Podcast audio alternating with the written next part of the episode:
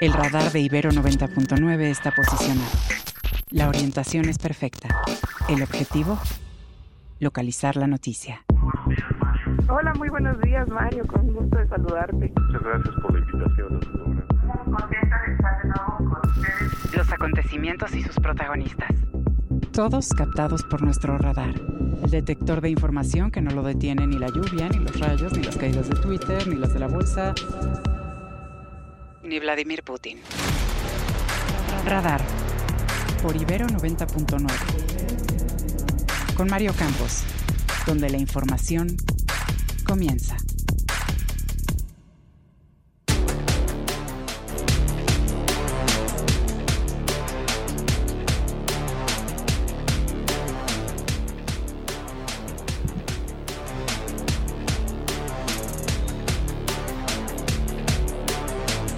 Madres buscadoras de Jalisco descubren un horno crematorio en Tlaquepaque con número indeterminado de restos humanos. Reportan en Puebla la desaparición del activista ambiental Carlos Rodríguez Leal. En Chiapas liberan ya los últimos 20 ejidatarios del grupo de 60 que había sido secuestrado la semana pasada en el municipio de Altamirano. Trabajadores del Poder Judicial realizan un paro de labores este lunes en protesta por la intención del gobierno de liquidar 13 de los 14 fideicomisos. Este lunes inicia la jornada de vacunación invernal para influenza y COVID-19 en todo el país. La Cruz Roja y la Media Luna Internacionales advierten que seguirán en Israel pese a la muerte de varios de sus voluntarios por el conflicto en Gaza. Naciones Unidas pide jamás la liberación incondicional de israelíes y a Israel permitir la entrada de ayuda internacional a territorio palestino. Radar 99.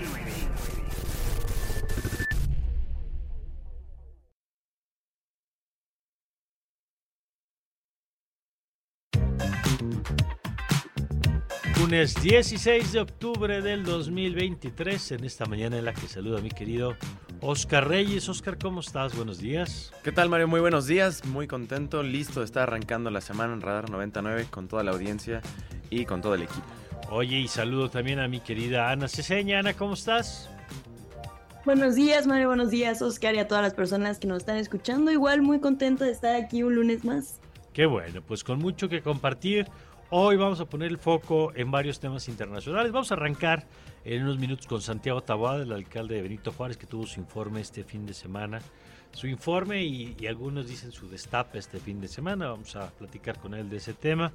Eh, vamos a tener a Brenda Estefan con el tema de un foro que se realiza a propósito de la guerra en Ucrania. Jacobo Ayán sobre el riesgo del crecimiento del odio, del odio contra los israelíes, del odio contra los palestinos y de cómo está empezando a gestarse pues, o, o acelerarse, digamos, un proceso que ha llevado a actos de violencia también ya en Estados Unidos, a manifestaciones eh, que pues vamos a analizar, ¿no? que vamos a analizar porque son tiempos que requieren mucha reflexión. Va a estar Emma Landeros, va a estar Jorge Villarreal a propósito de la próxima cumbre de cambio climático, que estará encabezada por el jefe, por el CEO de la petrolera de, Estado, de los Emiratos Árabes Unidos.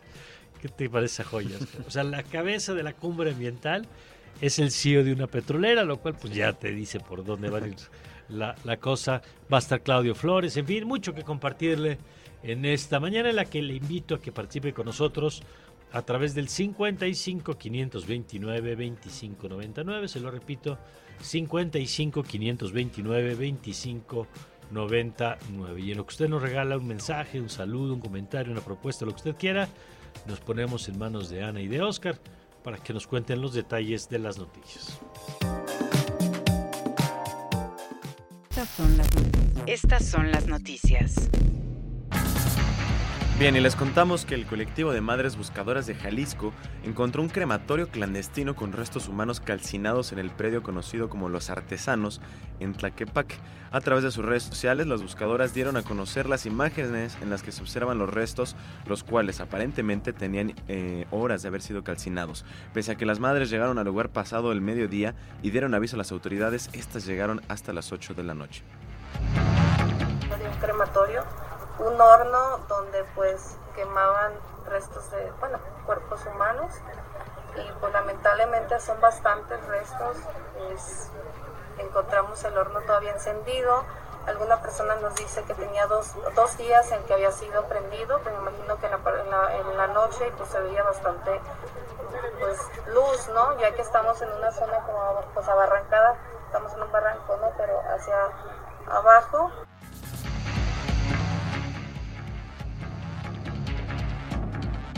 El activista ambiental Carlos Rodríguez Leal desapareció la madrugada de este sábado 14 de octubre en Tlacotepec, Puebla, mientras se manifestaba en el Palacio de Gobierno de dicho municipio. El activista es integrante del Frente Ciudadano y campesino en defensa del agua, la tierra y los recursos humanos. Y el sábado se manifestó por la crisis hídrica en la región y el incumplimiento de acuerdos por parte del alcalde José Pedro Antolín Flores Valerio. Y la madrugada de este domingo fueron liberados los últimos 20 pobladores de Altamirano, Chiapas, del grupo de los 60 ejidatarios que habían sido secuestrados la semana pasada.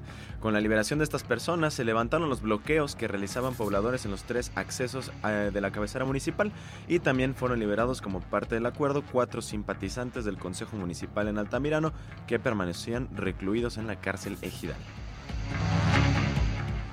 El Sindicato Nacional de Renovación al Servicio de los Trabajadores del Poder Judicial Federal anunció que realizará un paro de actividades este lunes 16 de octubre en protesta por la aprobación en comisiones de la Cámara de Diputados del dictamen que exige 13 de los 14 fideicomisos del Poder Judicial.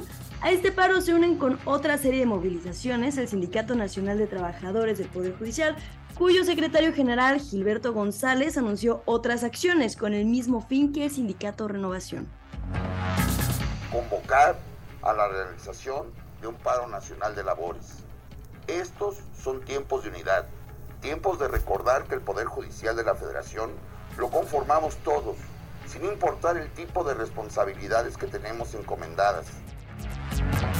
Y en otros temas, la Secretaría de Salud anunció el inicio de este lunes de la campaña nacional de vacunación contra la influenza y COVID-19 para la temporada invernal 2023-2024, la cual permanecerá abierta hasta el 31 de marzo del 2024. En esta ocasión se prevé aplicar 54 millones de dosis, de las cuales 35 millones están destinadas a la vacunación contra la influenza y 19 millones eh, para COVID, cuyas vacunas serán la rusa, Sputnik y la cubana Abdala para el sector público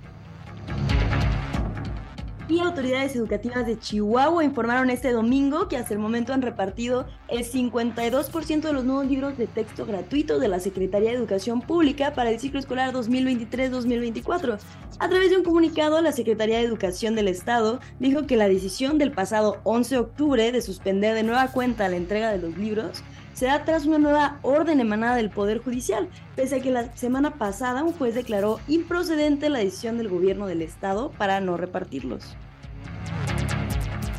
Y Marcelo Ebrard aseguró que nunca traicionará al presidente Andrés Manuel López Obrador, pero que no se quedará callado, fue lo que dijo respecto al proceso de impugnación que interpuso contra el proceso interno de Morena para definir la candidatura presidencial en 2024. Durante el informe de actividades de la diputada federal Ivonne Moreno en Xochimilco, el ex canciller mexicano se dijo tranquilo con el proceso y aseguró que todo va a estar bien. Así lo dijo. Amigas, amigos, hay que seguir adelante, sonrían, todo va a estar bien. Gracias y muy buen domingo, querido Xochimilco. Este domingo continúa el rescate de mexicanos que se encuentran en Israel vía el puente aéreo establecido entre Tel Aviv y Madrid por parte del gobierno mexicano. Ayer se informó del rescate de 158 mexicanos, más que viajaron de Tel Aviv a Madrid, España, donde los recibió el embajador Kirin Ortiz. La Cancillería informó que de los 158 que están en Madrid, concretan sus vuelos a México, tendrán descuentos en hoteles y albergues, sumados a los 287 mexicanos repartidos en los primeros dos vuelos humanitarios, ya van 445 mexicanos evacuados de Israel de casi mil que han solicitado dejar esta zona de conflicto. Scanner 360. Y nos vamos con el radar internacional. Les contamos que voluntarios de la Media Luna Roja Palestina y la Cruz Roja Internacional lanzaron un llamado a Israel para frenar los ataques a la población palestina y se negó a evacuar el norte de Gaza tras la, tras la orden de que la población civil debe desplazarse hasta el sur. Ambas instituciones confirmaron la muerte de algunos de sus miembros en el campo de batalla, por lo que extendieron un llamado al gobierno de Israel y a las Naciones Unidas a brindar seguridad a sus voluntarios. En tanto, y al, cumplirse una semana el conflicto bélico en Medio Oriente que suma ya más de 4.000 muertos, el secretario general de la ONU, Antonio, Antonio Guterres, exigió al gobierno de Israel abrir un espacio para permitir la llegada de ayuda humanitaria a Gaza y al grupo terrorista Hamas a la liberación sin condiciones de todos los rehenes el joven empresario de derecha Daniel Novoa se proclamó este domingo como el ganador de las elecciones presidenciales extraordinarias de Ecuador, al imponerse en la segunda vuelta a Luisa González, la candidata presidencial del correísmo para esta contienda. Con poco más del 90% de los votos disputados, Novoa obtuvo el 52% de los sufragios frente al 48% de González, una ventaja de 4.58 puntos porcentuales que la presidenta del Consejo Nacional Electoral, Diana Tamain declaró como irreversible. El presidente Andrés Manuel López Obrador aún no felicita al nuevo mandatario. Crack 90.9 y ahora vámonos a un adelanto deportivo de Crack 90.9 con nuestro querido Mar García, quien saludo con mucho gusto. Mar, muy buenos días. ¿Qué tal amigos de Radar y Vivero 90.9? Los saludo con muchísimo, muchísimo gusto. Mi nombre es Omar García Cosío y con el gran sabor de boca que nos dejó la selección mexicana en una de sus mejores actuaciones, ya no sé en cuántos partidos, pero eh, indiscutible lo que consiguió el conjunto de Jaime Lozano, victoria de 2 por 0 sobre Ghana, una selección eh, no menor y que venía con el mejor talento que tenía para ofrecer. Antuna e Irving el Chucky Lozano fueron los anotadores de esta victoria tricolor que ya se enfilan para el segundo de sus compromisos en esta fecha FIFA frente al conjunto de Alemania. Muy esperado este duelo para el Tri que vuelve a chocar con el equipo al que derrotaron en el primer partido de Rusia 2018 y bueno, por otro lado Alemania que eh, también busca salir del hoyo que precisamente comenzó su mala racha ante México allá en Moscú en el Mundial antepasado y bueno, pues ya estaremos platicando en el largos y tendidos sobre todo lo que ocurrió este fin de semana bastante lleno. Se acabaron los invictos en la NFL la Liga MX Femenil ya perfila también su liguilla. En fin, ya lo estaremos platicando en un ratito. Radar, Radar 99.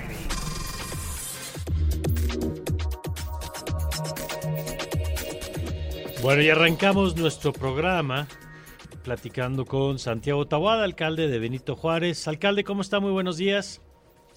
Mario, muy buenos días. Un saludo a ti y a todo tu auditorio. Gracias, pues un fin de semana muy movido, fin de semana de informe, aunque informe con sabor poco a destape, alcalde. Pues sí, ya eh, anunciamos, cerramos un ciclo, anunciamos que nos vamos a separar este, de la alcaldía, precisamente para meternos de lleno a esta aspiración que hemos eh, dicho también desde hace mucho tiempo.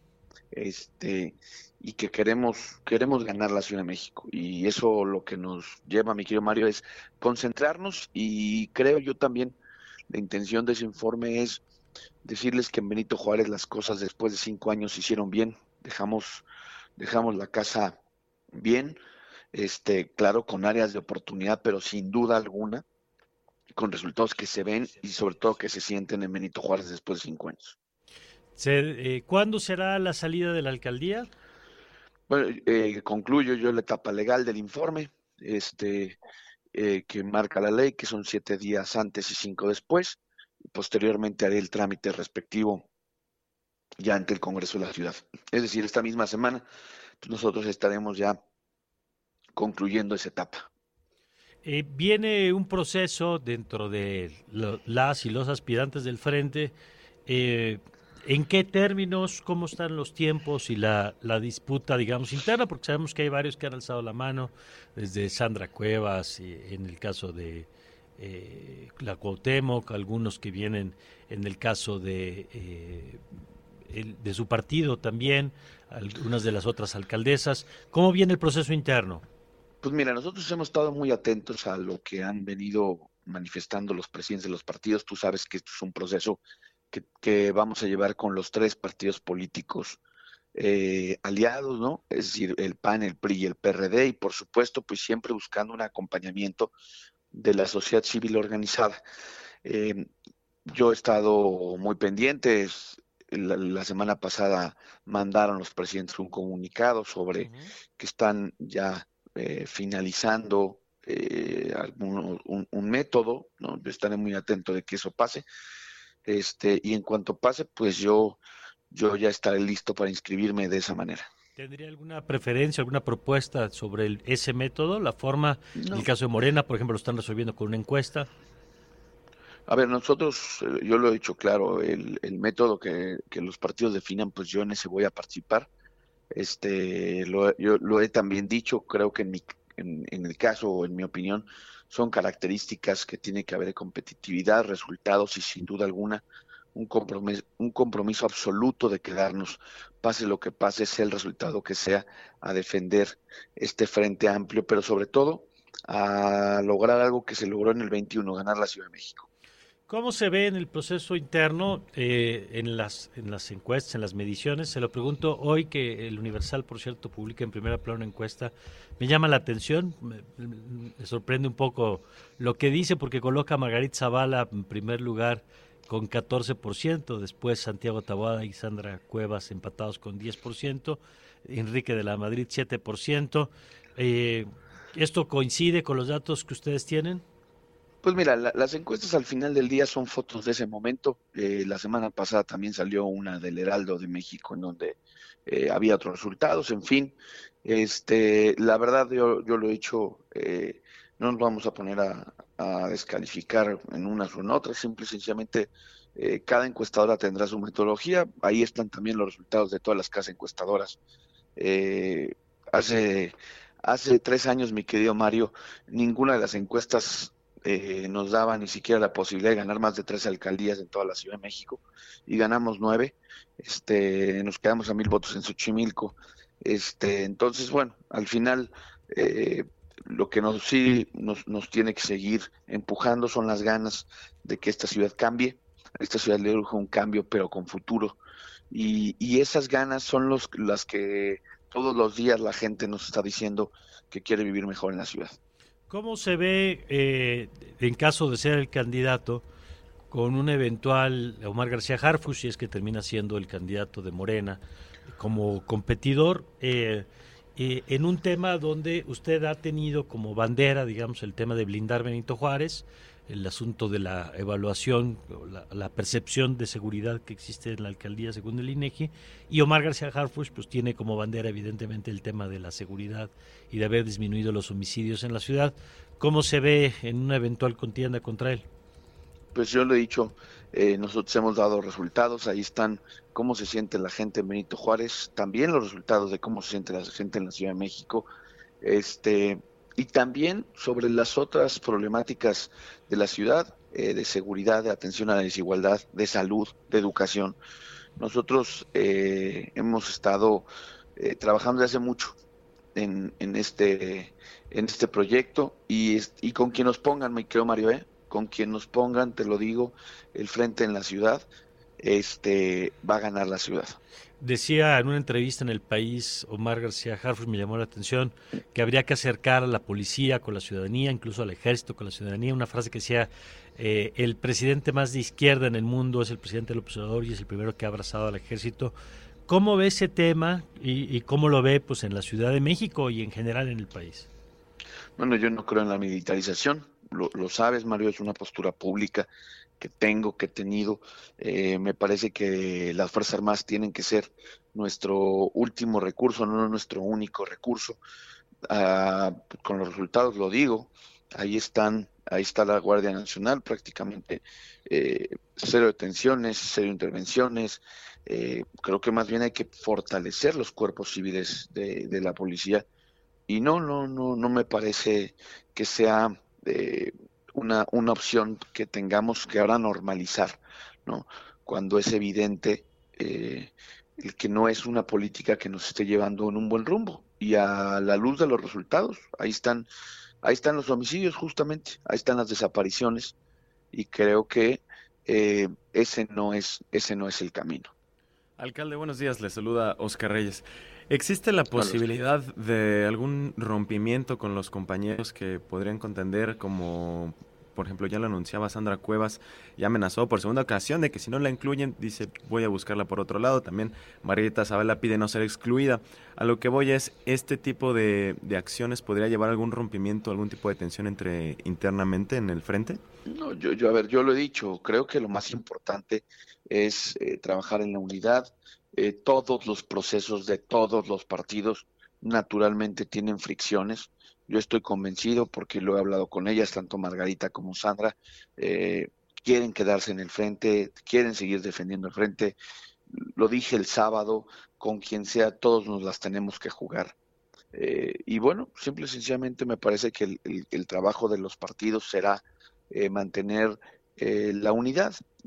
Eso no quiere decir que si, que si hay algún inconforme es que haya sido bueno o malo, pues todos los, los procesos naturalmente tienen este, esos, eh, esas problemáticas. Pero me parece que en el caso del frente en la ciudad va bien, eh, pues todo el mundo ha podido expresar sus inquietudes y, y, yo veo realmente un área de oportunidad, pero sobre todo el que haya muchos personajes que estén interesados en esta en encabezar este frente en la Ciudad de México, habla de que la oposición en la Ciudad de México goza de cabal salud. Mm. Es decir, eh, no, no, estaríamos en ese escenario si no hubiera realmente condiciones de competitividad, porque ya lo demostramos en el 21, porque hoy la ciudad está tirada, porque hoy la ciudad está insegura, porque hoy la ciudad del metro sigue sin funcionar, sigue siendo un desastre, la salud, ¿no? las escuelas públicas abandonadas, seguimos teniendo un alto eh, índice de feminicidios, de violaciones, en fin. Esa es la radiografía de una ciudad que, que abandonó este gobierno. Tenemos un par de preguntas del auditorio. Dice Miriam Villanueva y nos comparte su, dirección en, no la voy a dar exacta, pero bueno, en la, alcaldía. Dice, falta el agua, eh, bueno, está sobre División del Norte, si puedo decir. Falta el agua, no se ha resuelto y el problema se hace mayor eh, porque se sigue construyendo, dice. Bueno, el tema, el tema del agua hay que decirlo. La distribución le toca al gobierno de la ciudad. Eh, ellos han tomado algunas decisiones sobre disminuir la presión en ciertas zonas de la ciudad. Eh, y ese es un tema que hemos venido cargando con el sistema de aguas ya desde hace muchos años, no desde ahorita, también hay que decirlo. Es un tema muy añejo porque no hay inversión en, en red hidráulica, no hay inversión en, otras, en otros métodos alternativos. Nosotros, tú lo sabes, Mario, hemos construido eh, captadoras de agua de lluvia para tratar de de, un poco aminorar la presión a veces de las necesidades y de las solicitudes. El tema de la Ciudad de México es que llueve como ha llovido en estos días y todo el, toda esa agua se va al drenaje. No hay una manera de tratarla, no hay una manera de almacenarla, no hay una manera de poderla redistribuir. Y hay una realidad, precisamente en esta ciudad sigue, sigue siendo un problema las fugas. El 40% del agua que entra a la ciudad se va por fugas. ¿Por qué? Porque la red no sirve. Y ese es un, tema, digamos, que pues claro, hay que meterle eh, mucho recurso pues y no supuesto, se ha hecho. Por supuesto, porque no se ve, porque porque este gobierno no le interesa algo que no que no se vea, no les interesa invertir a futuro en esta ciudad. Eh, nos dice también Roberto Muñoz, ¿por qué tiene invadido el mobiliario de la vía pública con su imagen cuando está prohibido? Bueno, nosotros tenemos por informe de actividades tenemos la oportunidad de, poderla dar a conocer. Tú sabes que hay, restricciones inclusive eh, presupuestales. Es la manera también en la que nosotros pudimos ocupar este espacio. Y el último día de, informe, es decir, que tenemos, tenemos derecho, nosotros mismos lo vamos a retirar. Es nuestra manera de difundir eh, este informe que tuvimos el día sábado, que por cierto fue un informe muy exitoso. Y bueno, pues esa, eh, esa también son las condiciones. No tenemos posibilidades, porque la ley así lo marca, no tenemos posibilidades de difundir nuestro informe en, o, cubrir derechos de radio y televisión. Tú sabes que está restringido. este Y no tenemos acceso a tiempo aire. Y pues lo que nos interesa es eh, darle la mayor publicidad. Esa es una condición propia de la democracia. ¿Cómo va la relación con Xochitl Galvez? Me llamó la atención que en el evento este del informe, pues fue muy, eh, elogiosa, digamos, señalando que sería como la opción más competitiva para la ciudad. ¿Cómo va esa fórmula? Interesante porque en algún momento Xochitl Gálvez pues, se perfilaba como la candidata o una aspirante, digamos, para el gobierno de la ciudad. Bien, la verdad es que muy generosa Xochitl al acompañarnos el, el día el día sábado. Eh, pues nosotros desde el principio lo hemos dicho, nosotros estamos listos para, para ir de la mano con ella, eh, para llevarla a la presidencia, eh, su trabajo, su trayectoria, su empatía, es, es fundamental para que este proyecto también salga a flote y hay que reconocerlo. Ella ha trabajado de manera importante durante muchos años por causas que, que hoy le duelen a nuestro país y vamos a estar juntos para dar las mejores condiciones para que también ella reciba de la Ciudad de México una gran cantidad de apoyo y la pueda llevar a la presidencia. Bueno, pues vamos a estar atentos a, lo que sigue en el proceso, a su salida de la alcaldía, a la definición del frente en los términos de la selección de su candidato o candidata. Y le agradezco, alcalde, como siempre, que nos tome la llamada. Gracias, mi querido Mario. Gracias, Oscar. Gracias, es Santiago Taboada, alcalde de Benito Juárez.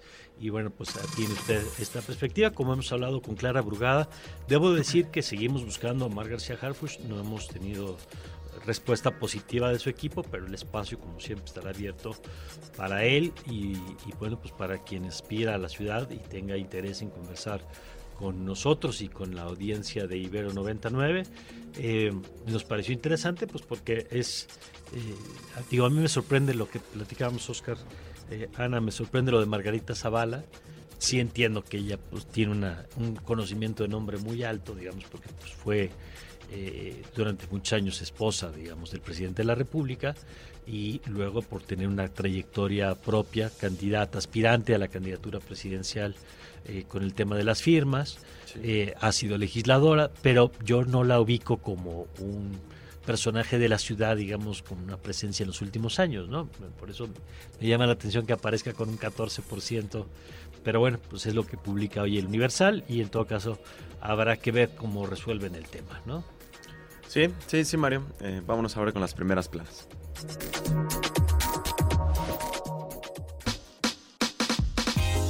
Primeras planas y encabezados.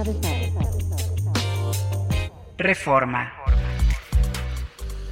Bueno, y nos arrancamos con el periódico Reforma. Trae esta mañana en su primera plana que la falla en estados combate al lavado. Falla en los estados el combate al lavado. Abren 74 carpetas de investigación en 2022 y solo 8 se judicializaron.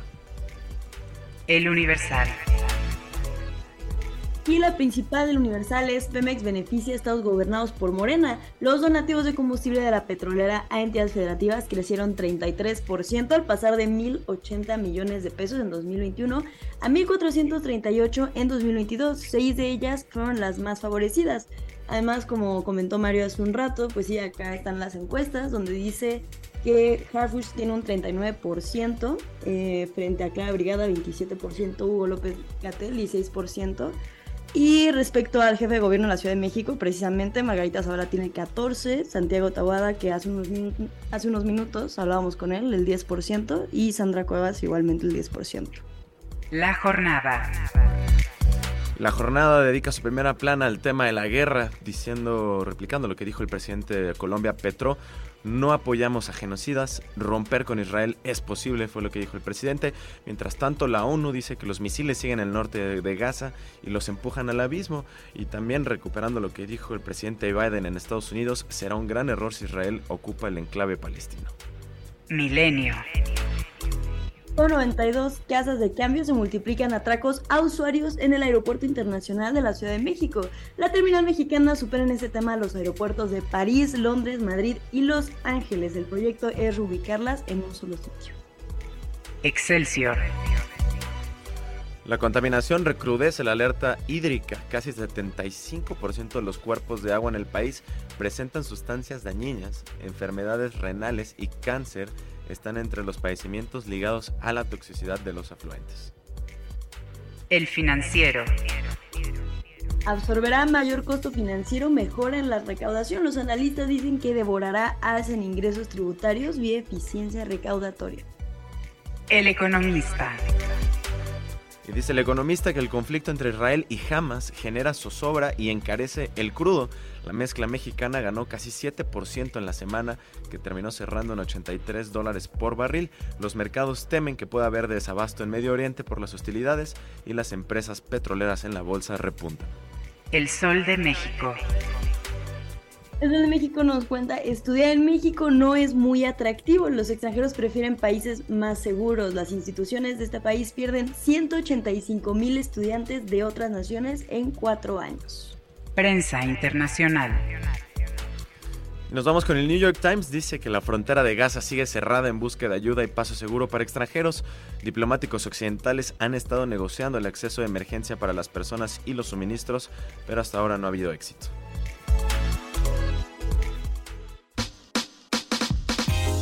Primeras planas y encabezados.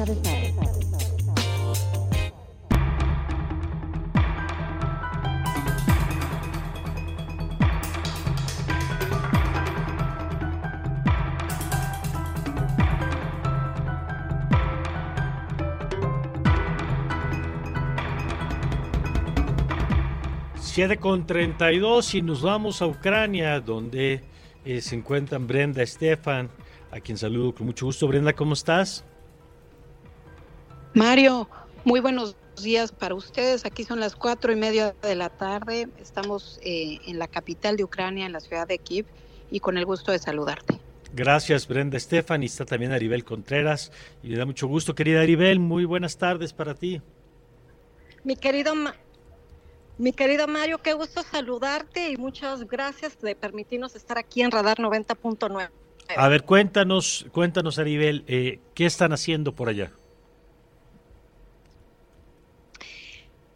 Así es, Mario, mi querida Brenda y tu servidora, nos encontramos aquí desde la semana pasada. Hemos sido invitadas por parte del gobierno de Ucrania para atender a un evento que es un congreso de alto nivel, donde aquí en la capital eh, hemos estado reunidos diversos eh, imponentes para poder abordar diferentes aristas, estas diferentes caras que tenemos que seguir poniendo la atención del ojo internacional sobre la guerra en Ucrania, poder darle una mirada desde América Latina, ha sido la perspectiva tanto de Brenda como de tu servidora, hemos podido platicar diferentes temas desde la seguridad internacional como la parte de la geoeconomía, es un intercambio de voces, diferentes actores, desde think tanks, académicos, gobiernos eh, locales, pero también eh, lo importante ha sido este diálogo del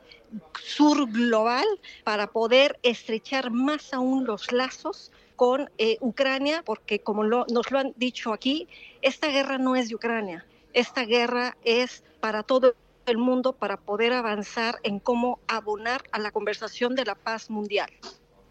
Brenda, tú como Aribel son estudiosas de este tema eh, de, eh, por formación, digamos, por vocación, eh, pero te pregunto, ¿qué ha cambiado en tu perspectiva o qué se ha reforzado ahora que analizas el tema pues desde la misma Ucrania? Porque supongo que es distinto verlo desde la Ciudad de México que de pronto estar viviendo en una ciudad que sabe que está en guerra pues con una potencia como Rusia que está luchando por recuperar su territorio, en donde la gente pues tiene familia, lazos, eh, implicaciones directas, digamos, con el conflicto. ¿Cómo ha sido esta experiencia y cómo ha impactado en tu percepción del conflicto? Sí, Mario. Pues mira, es muy diferente ver las cosas a miles de kilómetros desde México, digamos, en la comodidad, eh, analizando el aspecto geopolítico, económico y aunque siempre tenemos en cuenta la dimensión humanitaria, no es lo mismo que interactuar con la gente que lo está viviendo en carne propia, cuyas familias, cuyos amigos han sido afectados directamente por esta guerra, que te cuenten sus historias, ver las caras de la gente, eso eh, pues te vuelve más eh, sensible a, a, lo que esta guerra ha significado, porque finalmente eso es la guerra, más allá de impacto geopolítico, pues son niños que pierden a sus padres, padres que pierden a sus hijos, hombres y mujeres que quedan huérfanos y el impacto en las vidas de cada una de las personas de este país es tremendo. Por otro lado, me llama la atención, Mario, eh, el contraste entre una Ucrania que a pesar de seguir en, guerra quiere reconstruirse. Vemos eh, sobre todo en, en la ciudad de Kiev y en sus alrededores que fueron muy afectados por la guerra en un inicio, cuando aquella, aquel intento del ejército ruso por llegar hasta la capital ucraniana, pues eh, todas las ciudades de la, de la zona quedaron muy dañadas y sin embargo se ve cómo están aún en guerra buscando reconstruir estos espacios. Y conforme se va alejando uno de la ciudad de Kiev, eh, si vamos, por ejemplo, a, Bucha, vemos más estragos, pero si vamos a Borodianka, que está a 50 kilómetros, vemos todavía más. Es decir, en el sentido, en, en, en la magnitud en la que uno se va acercando hacia el este del país, pues desde luego se perciben más, más estragos. Eh, de, esta guerra que no han logrado ser eh, reconstruidos. Me llama la atención que en la capital los negocios están abiertos, están abiertos los, los restaurantes, por ejemplo, algunas plazas comerciales, y nos decían los ucranianos, que están abiertos, que había un debate si debían o no están abiertos, pero que están abiertos por un lado por el ánimo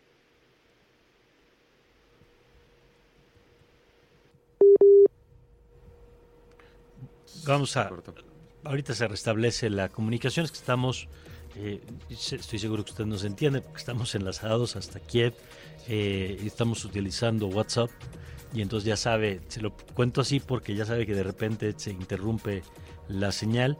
Y bueno, pues es parte de la complejidad de, de tener un enlace como el que estamos teniendo, pero me parece muy interesante esto que nos estaba contando ahora Brenda Stefan eh, pues de cómo se vive diferente, ¿no? Cuando ya se tiene. Ya, ya recuperamos la comunicación, Brenda, te escuchamos. Sí, Mario, te decía que en la capital algunos restaurantes, algunos eh, lugares comerciales están abiertos, pues con la intención de que por un lado la gente no se deprima y por otro lado, eh, pues de que la gente necesite esos ingresos, que la economía no muera por completo en una condición pues tan crítica como es una guerra. Esto es fundamental para que la gente pues tenga acceso a un, a un sueldo, a ingresos que le permitan pues eh, vivir, cubrir sus necesidades básicas, digamos. E incluso las escuelas en esta región del país han retomado actividades. Aribel, ¿cómo se ve desde Ucrania lo que está ocurriendo en Palestina?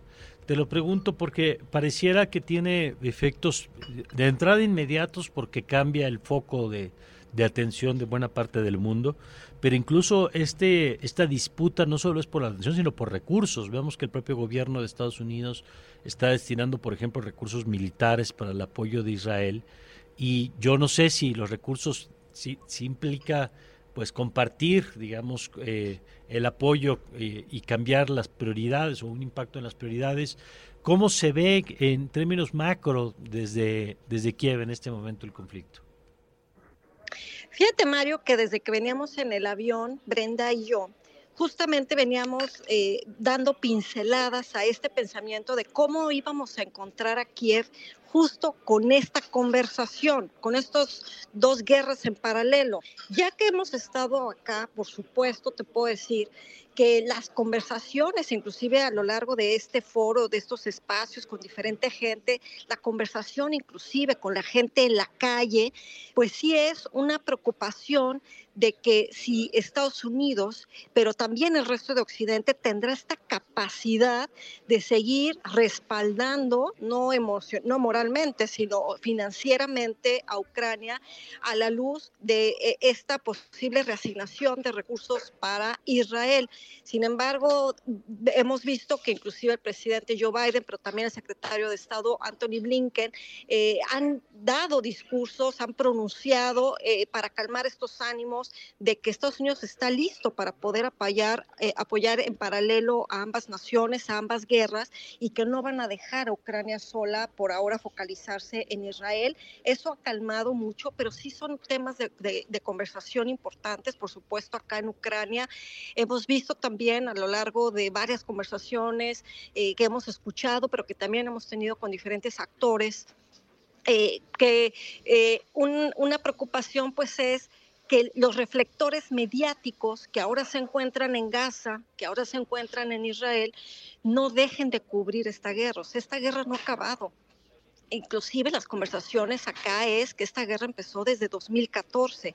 No hablan de que la guerra haya empezado apenas hace 19 o 20 meses atrás. Y lo que se busca a través justamente de, de a través de este evento, pues es que existan más voces alrededor del mundo para que sigamos teniendo presente y que mediáticamente se siga teniendo la conversación en la agenda pública de que la guerra en Ucrania sigue, de que se debe de seguir haciendo alianzas, cooperación multilateral, avanzando en acuerdos para que esta guerra en algún momento se despresurice eh, que el mundo comprenda lo que en verdad está sucediendo y que aunque en paralelo estemos viviendo lo que se da eh, en, Gaza con el grupo Hamas, eh, este corredor humanitario que se decidió que hoy finalmente se iba a poder abrir desde Egipto, pero que todavía hay cosas que no nos quedan muy claras de qué es lo que va a suceder con los dos millones de habitantes y la gran cantidad de extranjeros que les urge salir, pues acá, por supuesto, es que se está muy atento a lo que sucede en Israel, pero hay un gran apoyo hacia, y una gran empatía hacia lo que se vive eh, en Israel, a diferencia de la percepción meses atrás de Israel hacia lo que sucede en Ucrania. Entonces va a ser muy interesante ver cómo se mueven estas fichas, va a ser muy interesante ver el avance y el desarrollo en, eh, en Israel, pero sobre todo que no perdamos de vista que Ucrania sigue en guerra. Claro. Bueno, pues yo les agradezco mucho a las dos. Eh, Aribel Contreras, gracias eh, como siempre por acompañarnos. Brenda Estefan, muchas gracias. Eh, ojalá ahora que regresen podamos volver a, reunirlas eh, aquí en los micrófonos de Ibero 99 y ya en, en persona, pues que nos compartan lo que están viviendo en estos días, en estos tiempos tan importantes. Muchas gracias Brenda, gracias Aribel. Gracias a ti Mario, siempre un placer estar en tu programa. Muchas gracias, gracias. Un fuerte abrazo. gracias a las dos, muy, muy buenas tardes allá hasta Ucrania. 7 con 43. Y nos vamos a ir a un corte, vamos a regresar hablando con Jacobo Dayan, especialista en derechos humanos, que nos va a estar contando acerca del riesgo del crecimiento de discursos de odio en este conflicto Israel-Palestina. Vamos a estar hablando con Juan Luis Avedaño, politólogo y redactor del Ibero Torreón. Y no se vayan, que regresamos con muchísimo más información. Radar por Ibero 90.9.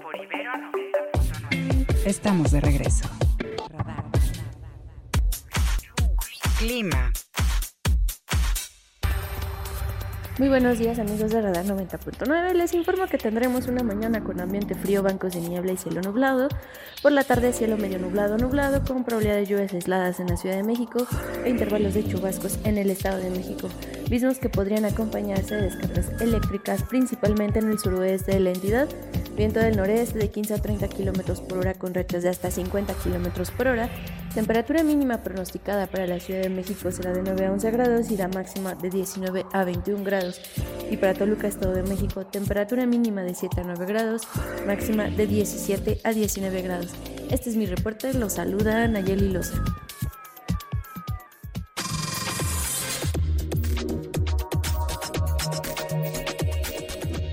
Siete con 46 minutos, 7 con 46. Gracias por seguir con nosotros. Y mire, eh, hemos estado analizando nosotros con múltiples voces el conflicto de Israel y Palestina. Hemos condenado en este espacio los actos terroristas contra la población de Israel. Hemos advertido de lo criminal y lo cruel que resulta el secuestro, que por cierto ahora se habla ya de 199 personas secuestradas, ha crecido la cifra del número de personas, y también hemos advertido sobre pues lo que implica el desplazamiento de un millón de personas, la, la advertencia que han hecho organismos internacionales de eh, cortar el agua, la comida, la electricidad a la población en Gaza, aunque algunas notas señalan que el propio grupo Hamas es también quien dificulta la movilidad de la población allí en, la franja de Gaza. Pero queremos platicar con Jacobo Ayán de una arista que acompaña todo esto y es el riesgo de los discursos eh, de odio, por un lado, contra la comunidad judía en diversos puntos del mundo, eh, las expresiones eh, que, empezamos a ver y por otro lado las expresiones también en el caso, por ejemplo, de ayer en Estados Unidos contra una familia musulmana a la que un hombre ataca y mata a un niño incluso de seis años. Eh, Jacobo, primero, como siempre, bienvenido a este espacio, muy buen día. ¿Qué tal? Buen día, Mario, ¿cómo estás? Bien, oye, con interés en conocer tu reflexión sobre esto, ¿cómo estás viendo y, y qué te preocupa, digamos, más allá del conflicto en sí mismo, que por supuesto ya es motivo de preocupación, pero lo que puede significar en el crecimiento de estas expresiones. Bueno, Mario, yo diría que el conflicto en sí mismo y el statu quo en sí mismo, es decir, eh, previo al conflicto, pues igual las condiciones en la región, particularmente para la población palestina, son eh, demasiado graves, ¿no? los asentamientos en Cisjordania y, y, el bloqueo en Gaza. Ahora, entrando a, a, tu pregunta, Mario, pues yo creo que no, no es de extrañar lo que ha desatado esto en tiempo muy corto. Hablabas tú del ataque en los Estados Unidos, pero pues ya hay manifestaciones eh, y, como tal las manifestaciones creo que no serían motivo de preocupación de nadie, pero con un alto grado de odio en buena parte del mundo, incluso hubo pintas de en comercios y casas judías en Alemania eh, ojo, eh, esto en Alemania es sumamente delicado porque evoca eh, momentos históricos del nazismo tremendos. Y entonces el discurso de tirios y troyanos está incendiando, bueno, las redes sociales, ni que decirlo. Emitir una opinión en redes sociales, pues es casi, casi de inmediato viene una andanada de ataques pero otra vez de ataques no con argumentos, sino por quién lo está diciendo. y, eh, y, esto es creciente porque en, las sociedades en que nos movemos, sobre todo en las sociedades occidentales, hay mucha presencia de ambos grupos, a diferencia, es decir, de musulmanes y de judíos, a diferencia del conflicto en Rusia-Ucrania, donde podría haber, podría haber manifestaciones eh, eh, críticas, incluso de odio, incluso falsas, pero no hay una convivencia cercana en muchos países con población ucraniana, por ejemplo. Y esto cae en sentimientos que ya están acendrados con una, una profunda islamofobia en buena parte de Occidente y también en, con un ancestral e histórico antisemitismo. Entonces esto cae de manera, pues se incendia la pradera de inmediato y lo que hemos visto también son represiones por parte de algunos gobiernos a manifestaciones eh, públicas de respaldo, sobre todo a, la causa palestina en Europa. Detenciones en Francia, detenciones en Alemania, detenciones violentas, vamos.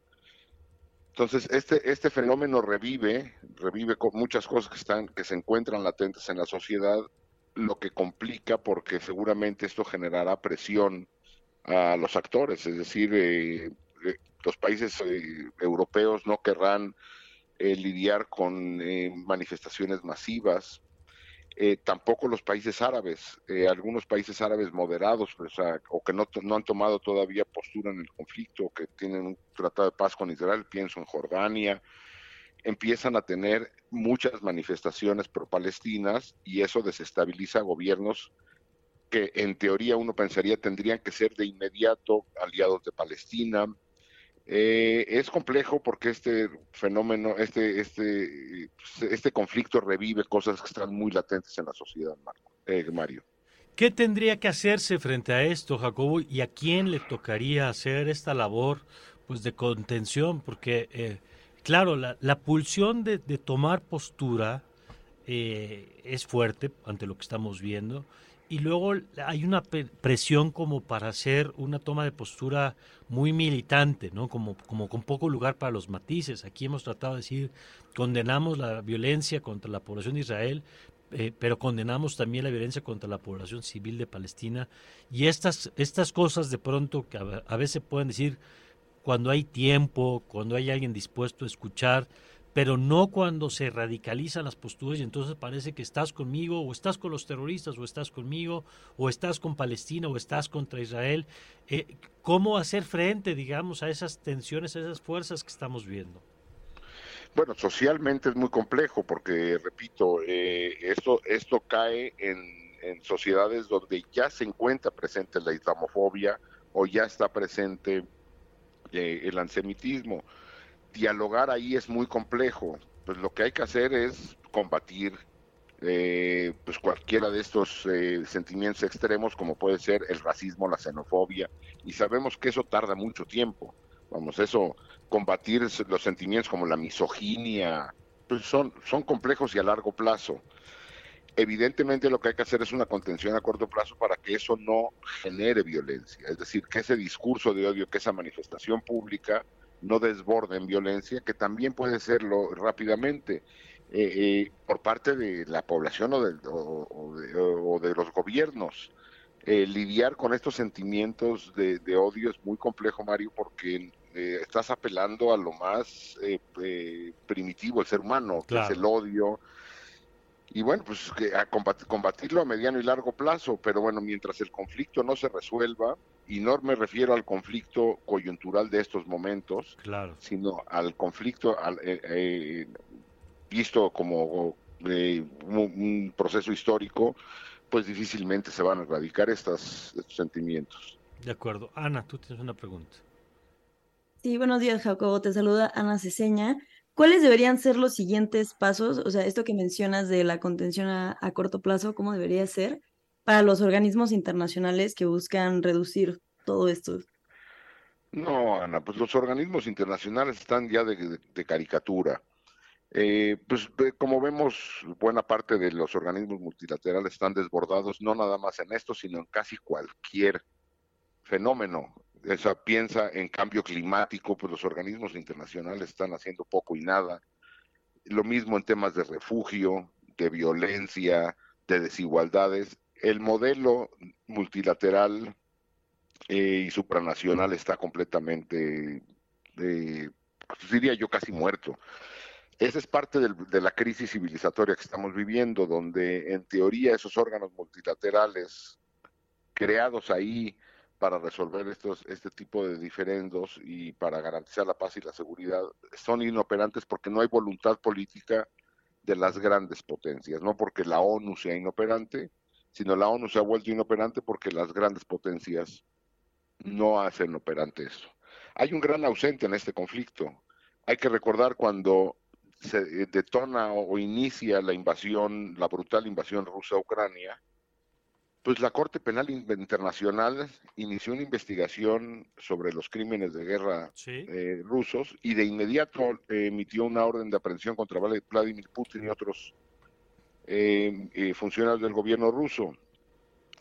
La Corte Penal Internacional está, está revisando el caso de Israel-Palestina desde 2018 y no ha levantado la voz.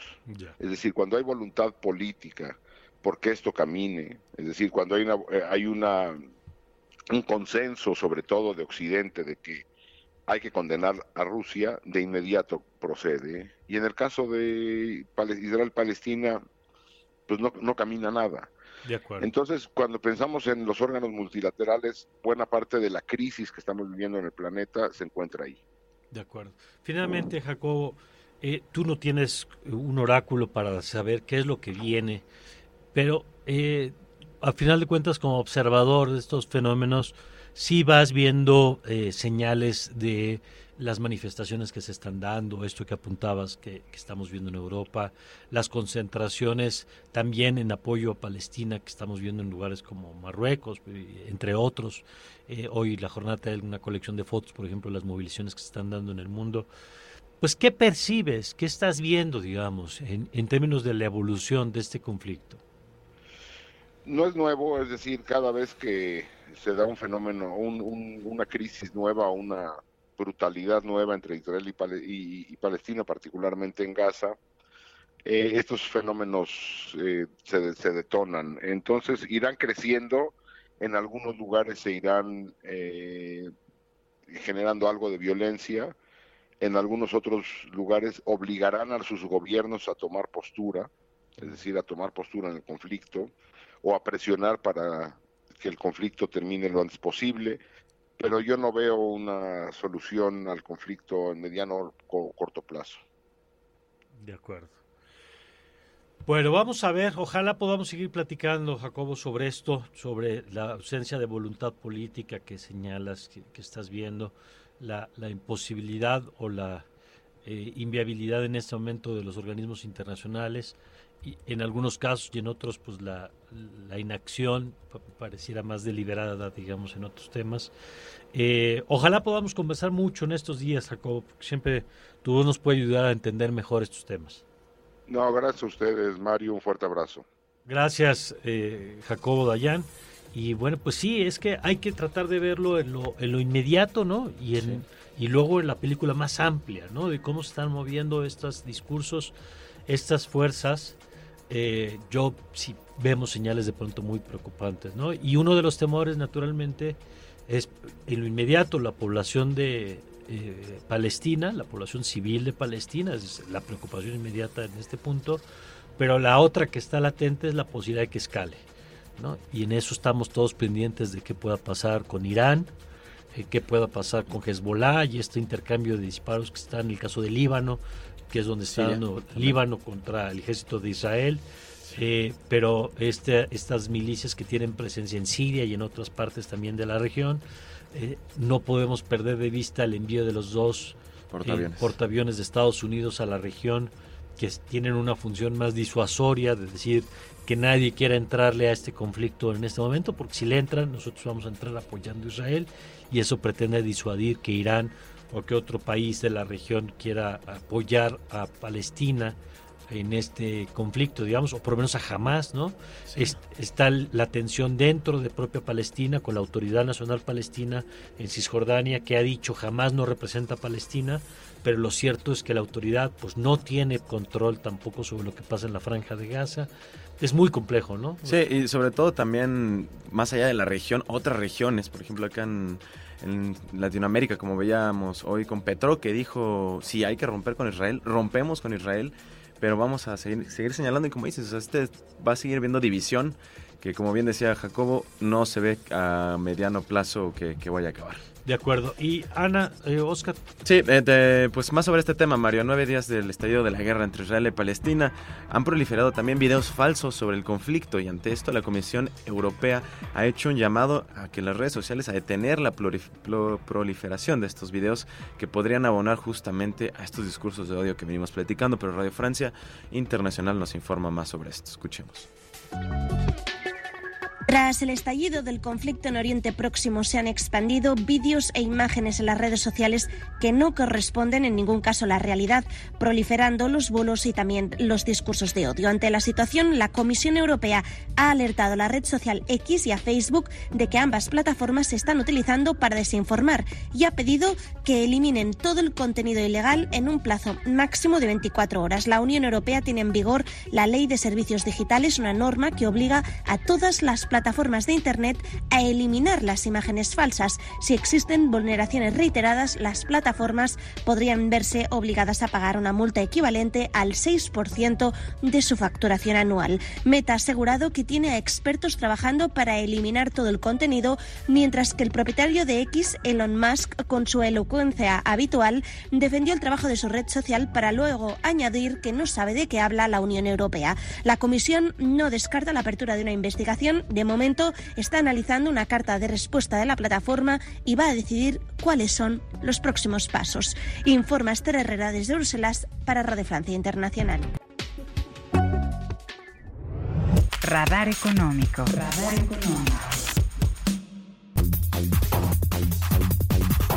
Y rápidamente en el radar económico les contamos que el pasado mes de abril se aprobó una iniciativa de reforma para reducir la jornada laboral y establecer un modelo de cinco días de trabajo por dos de descanso, lo que implicaría una disminución de 48 a 40 horas semanales.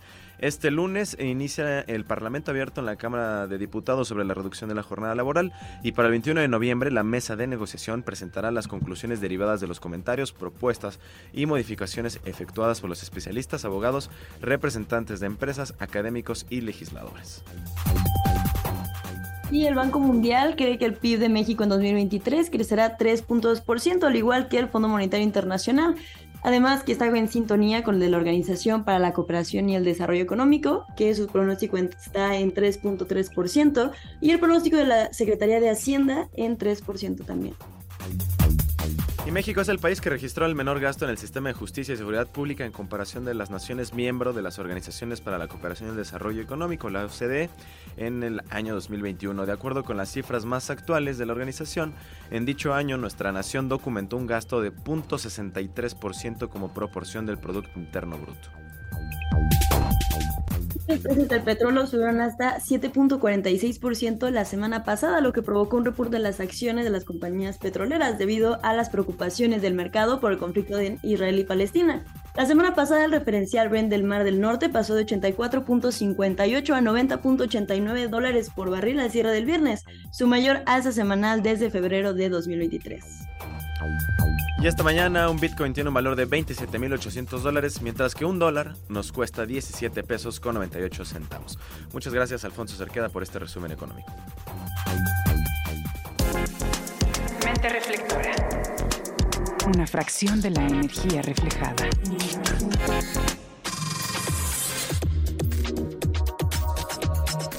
Y nos vamos ahora con el doctor Juan Luis Hernández Avendaño politólogo, rector del Ibero Torreón. Juan Luis, ¿cómo estás? Muy buenos días.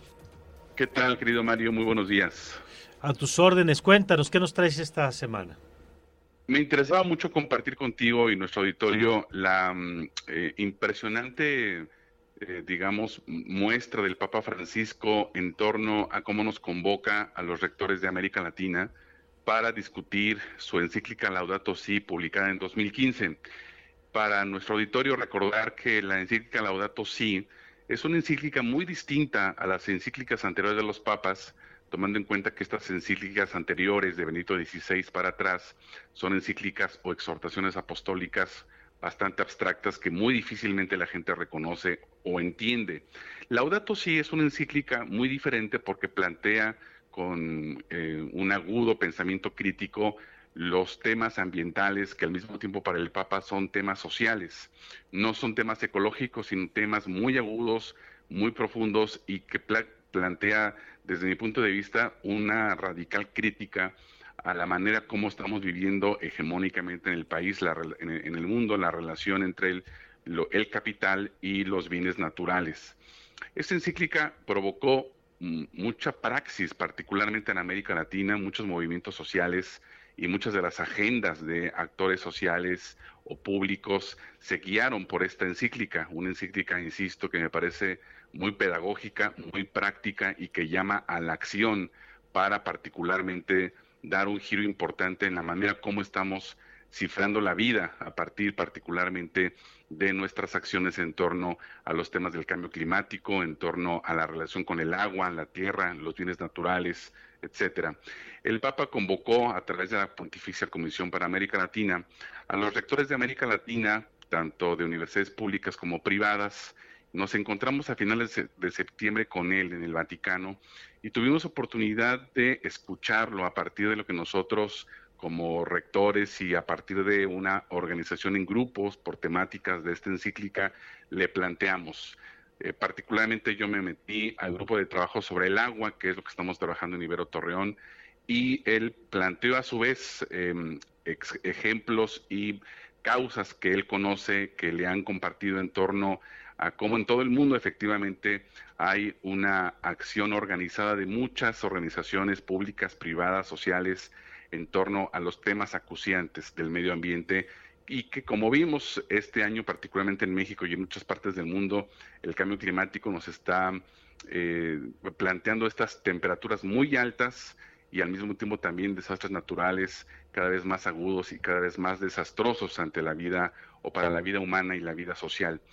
En conclusión, eh, querido Mario, para mí fue una eh, pues muy grata, muy un regalo de Dios estar con el Papa, particularmente porque él nos dedicó unos, eh, unos minutos a cada uno de los rectores para poder compartirle lo que estamos haciendo en la universidad en torno a estas agendas. Yo le compartía que desde Ibero Torreón comenzamos este ranking mundial eh, presentándonos con lo que tenemos aquí, es decir, empezar por casa. Somos eh, el campus sustentable número uno en Coahuila y en La Laguna y el número nueve a nivel nacional por todo lo que hemos hecho para que sea el segundo pulmón verde de la ciudad, este campus hermoso de la Ibero Torreón, pero también porque estamos acompañando la gobernanza hídrica en la comarca lagunera, uno de los temas más delicados que hay acá en torno a, no solo a la sobreexplotación de los mantos acuíferos, sino el problema de que el agua cada vez tiene más arsénico en muchas comunidades que la siguen tomando así. Así que en ese sentido, Mario, me parece muy interesante que el Papa Francisco eh, dé estos pasos importantes, no solo en términos religiosos, sino en términos de acción social y que apremie desde la ética social a quienes creen o no creen en un Dios o en una iglesia, para que juntos sigamos trabajando para que este planeta sea más sustentable, sobre todo para las siguientes generaciones, tomando en cuenta un poco pues estas problemáticas tan acuciantes que nos toca vivir. Me da mucho gusto que tengamos un papa, el primer papa jesuita de la historia, que lleve esta perspectiva de la compañía de Jesús al papado y que de alguna manera esta relación entre la fe y la justicia, que es la característica de los jesuitas, pues lo veamos desde Roma y lo veamos no en la burocracia, sino en la praxis del compromiso social. Me dio mucho gusto estar ahí como rector de Ibero Torreón y me dio mucho gusto que los rectores de América Latina hayamos sido convocados para seguir insistiendo en nuestros lugares de trabajo en esta agenda que él llama hacernos cargo de la causa común, estimado Mario. Muy bien. Pues muchas gracias, eh, Juan Luis, como siempre. Un abrazo para todos. Buenos días. Gracias, el doctor Juan Luis Hernández Avendaño, rector de la Ibero Torreón. Radar. Radar. Por Ibero 90.9. Regresamos.